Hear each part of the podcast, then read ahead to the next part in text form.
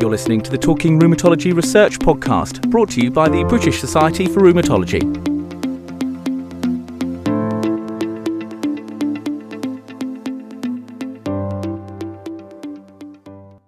Welcome to the Talking Rheumatology Research Podcast. I'm David Liew, rheumatologist and clinical pharmacologist in Melbourne, Australia.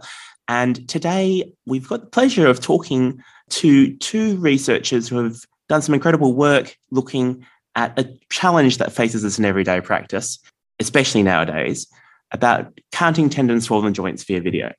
Um, Charlotte and Karen are two of the authors on an article that's just been published as part of the training publishing program for Rheumatology Advances in Practice, how to self-examine for tendon swollen joints, co-producing a training video for people with rheumatoid arthritis. So I'll get them to introduce themselves. Karen and Charlotte, can you tell us a little bit about who you are? Hello, I'm Karen Staniland. I have had rheumatoid arthritis for about 12 years. Uh, I've been on every drug mentionable, I believe. Um, and currently I'm in remission. I've got a good rheumatologist. Um, I I am a nurse by background, which I don't know whether is a disadvantage or an advantage because I know how sh- things should be done. And, and that's me. and Charlotte, tell us a little bit about yourself. Thanks very much. So, my name's Charlotte Sharp. I'm a consultant rheumatologist based in Manchester, and I spend some of my time doing applied health research, often working with patients to co produce research and products to help them to um, understand their um, diseases and disease activity. Um, and when I put this work together, I was working as a trainee, so an academic clinical lecturer, splitting my time 50 50. So, maybe, Karen, I can ask you tell me a little bit about the, the gap that made this video so important um, the situation that we were in at that time, and I guess why we needed this type of work. Well, I think the, the idea arose from a patient participation group attached to a study called Remora, where we had a group of seven female uh, patients, and we, we got talking during one of the meetings, and it was evident that not one of us knew how to examine our joints, although we'd attended clinics for years, we'd had our joints examined, and we didn't really know about the DAS 28 or why the joints were examined. And, and even the biggest discussion was why the feet weren't included. And it after the meeting, I did a bit of a, a look, a search on the internet, and I found articles, some of which weren't available because they're behind a, um, a firewall, and a few YouTube videos, but it was clinician showing clinician. And I couldn't find anything showing patients how to examine their joints. And, and at the stage with, that we were with the pandemic arising, there were more and more remote consultations and telephone consultations. So it seemed to us to evolve because, again, linked with the Remora, which is the um, monitoring of rheumatoid arthritis via an app, um, it was necessary for patients to have some idea of how to examine their joints. So it evolved. We took it back to the research team, and Charlotte got involved, and and that's that's how it arose, really. Absolutely. I mean, telehealth is not going away. Telemedicine is not going away at all in rheumatology. And if you live in a country like mine, where a lot of people live very far away from a rheumatologist, it's incredibly useful. But I think even in the urban setting, people still find it incredibly useful to make sure that they can get to their rheumatology appointments and stay engaged with their rheumatology care. Um, mm-hmm. And I'm sure that's the same the same situation throughout the UK. Yes, yes, it is. Yes. So going forward, I, I can imagine that the kind of video that you've put together really could have a substantive impact on the way that clinical rheumatology care occurs in the UK. I think so. I mean, I think I was quite naive at the beginning because I thought that you could just really role play a clinician patient interview and uh, or a nurse uh, or healthcare professional and, and examine joints. But I soon learnt that it was far more complicated than that, and we had needed storyboards and and all sorts. Um, Charlotte did most of the arrangements for it, so it was far more complicated than I initially thought. So tell me a little bit about what the video includes and what the video covers, the gap in its essence that it's able to address. I think the essence of the video is that it's simple Um, it's extremely well organized. You can zoom into specific sections and it's understandable. And, and I think to help patients understand something, you need to go right back to the beginning and start because if you lose them at the beginning, that's it, you've lost them forever. So I, I think it's very, very clear. Uh, it's been edited a lot. Uh, using patient well not using asking patients what they would like in it and what they would like changed and i think an example that i can think of is the joint count and the, the actual gap which was difficult to feel so we went over and over that and, and we had more diagrams to help patients uh, identify where that was um, but i think it was it was heavily reliant on patient opinion what would appeal to patients. And I think that's the difference. It wasn't a clinician talking to a clinician, it, it was healthcare professionals talking to patients and meeting their needs in the video. Yeah.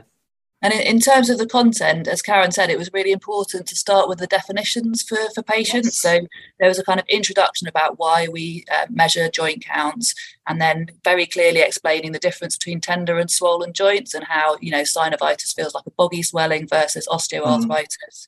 and then how hard to press and then it's split into different individual joint examinations and there's a skeleton and an um, anatomical picture to show where to press. So lots of sort of reinforcement about why we're doing it what the DAS 28 is and then the individual joint examinations as well. And you can um, select a particular section or you can watch it as one video to run through and I mean, we all know, uh, well, certainly uh, rheumatologists and rheumatology trainees are very conscious about the idea that it's not straightforward to do a swollen joint count. Uh, I think it took me months as a rheumatology trainee to, to get to a level where I could trust myself.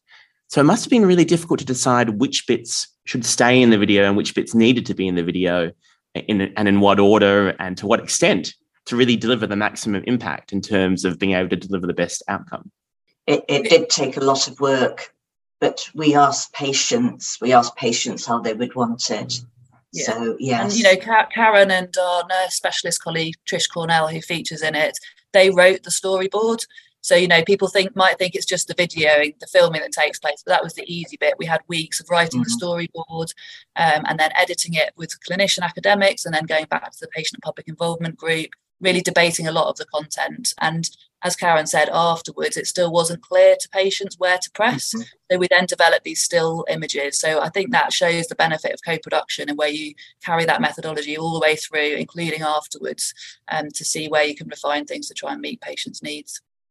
Well, that iterative co-design process really shines through in the video, um, which you can obviously see as a link from the publication on the Rheumatology Advances in Practice website so I think the question that I'd, I'd ask you, how do you think it's been received by the broader rheumatology uh, professional audience and the uh, consumer and patient audience? Uh, it's been out there circulating now. I think patients have received it very well. I mean, we, we don't know um, exactly the numbers up to date, but uh, I know it's been very well received. But it, it is simple, it is easy to understand, and I think it's been received very well for patients. Yeah, so I had a little sneaky peek this morning, and we're just about to hit 50,000 views. And I didn't have a firm idea about how much exposure it would get before we put it out there, but I definitely didn't expect it to hit 50,000 mm. views. It's had a lot of attention on social media, and interestingly, quite a lot of hits from from India was one of the top three uh, international places that that was using it. Uh, and then apart from, you know, sort of numerical hits, we did do a survey which was available through the YouTube website, which we've included in the paper. Quite small numbers, 26 patients and 22 clinicians that we reported on, but really um, um, very complimentary about it. And I think a key finding was that um, 90% of patients felt more confident to examine for tender mm. joints and 81% for swollen joints after watching the video, which really is what we were aiming to do.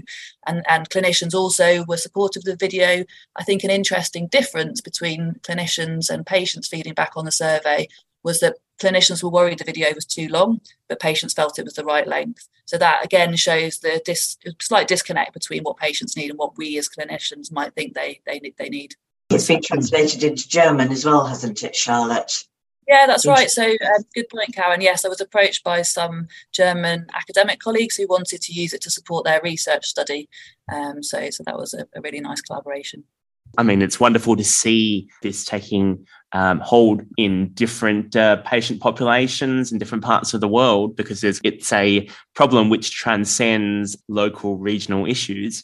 Um, can I ask, does it, how does it, in terms of how it's worked in practice, are there real world challenges which have really been a problem to how it's been used in, in clinic?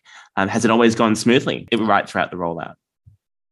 Yeah, so we haven't um, formally evaluated its use in clinical practice, but I think that would be a really interesting piece of work to do and something I would definitely be interested in doing.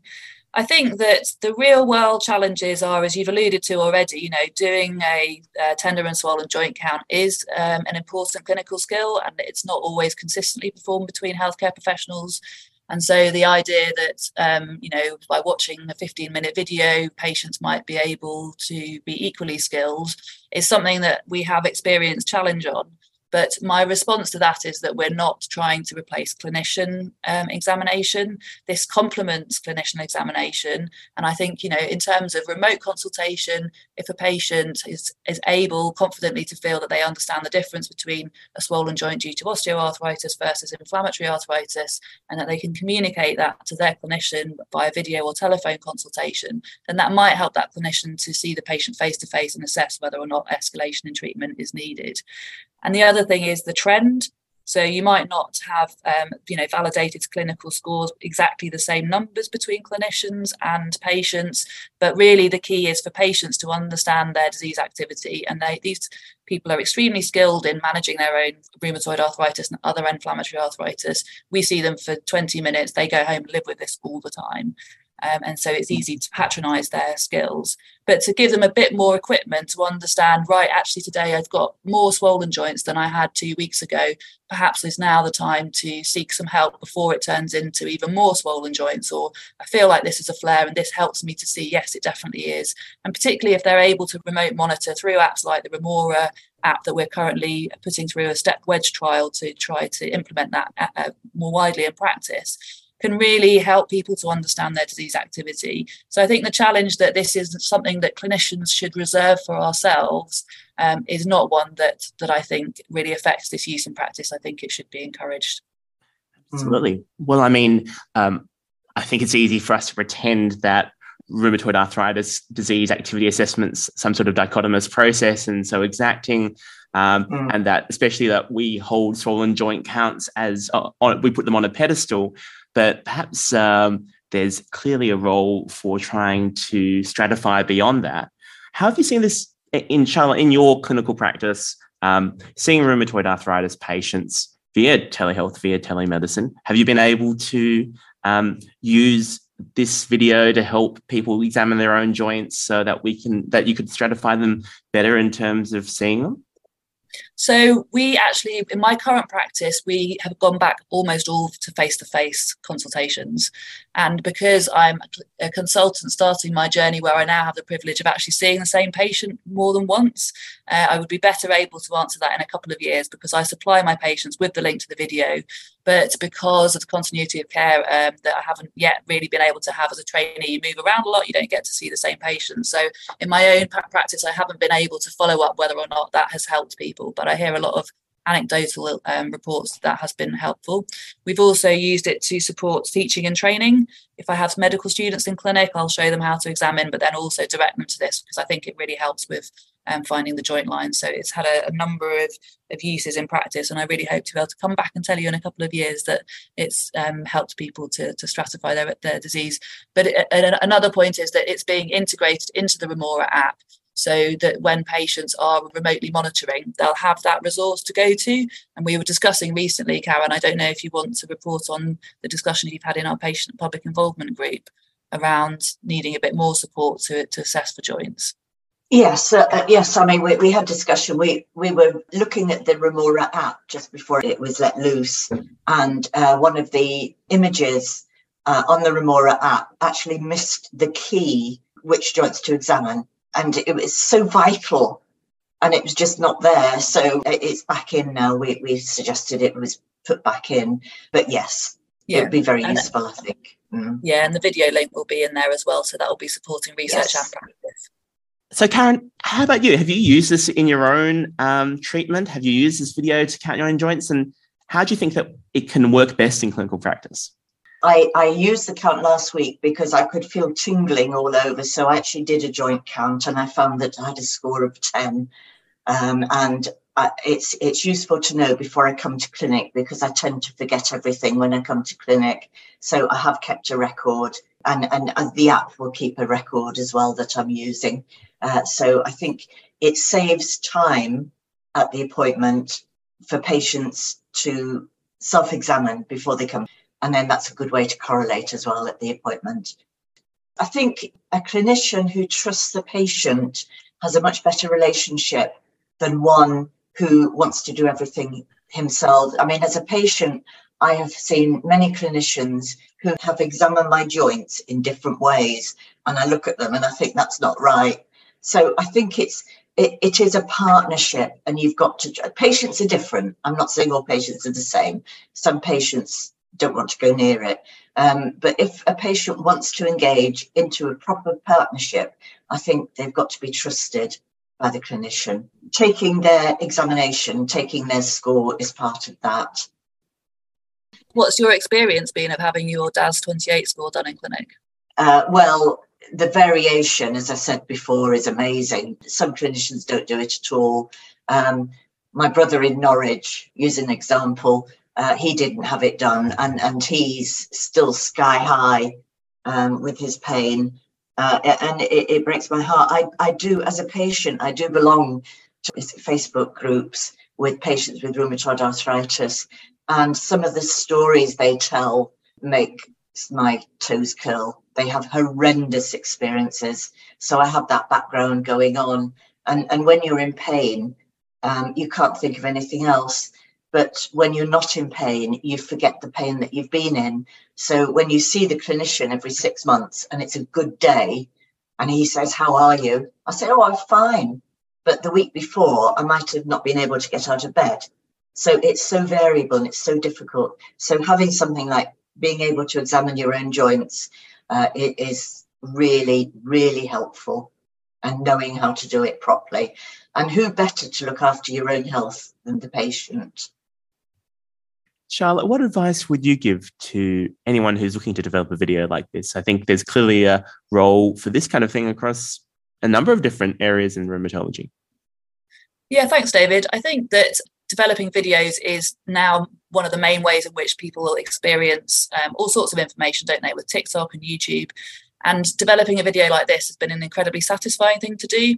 I think the key advice I would give to somebody doing this is to scope out whether or not there's a need for a resource like this get the right people on board. So Karen's expertise as a patient, uh, we worked with a nurse clinician and we had a patient and public involvement group, which was ready established to help give us real criticism and positive feedback around the uh, video development and then to really think about all of the stages that you need. So, in the supplementary material for the article, there is um, a real step by step breakdown of what we did for the video.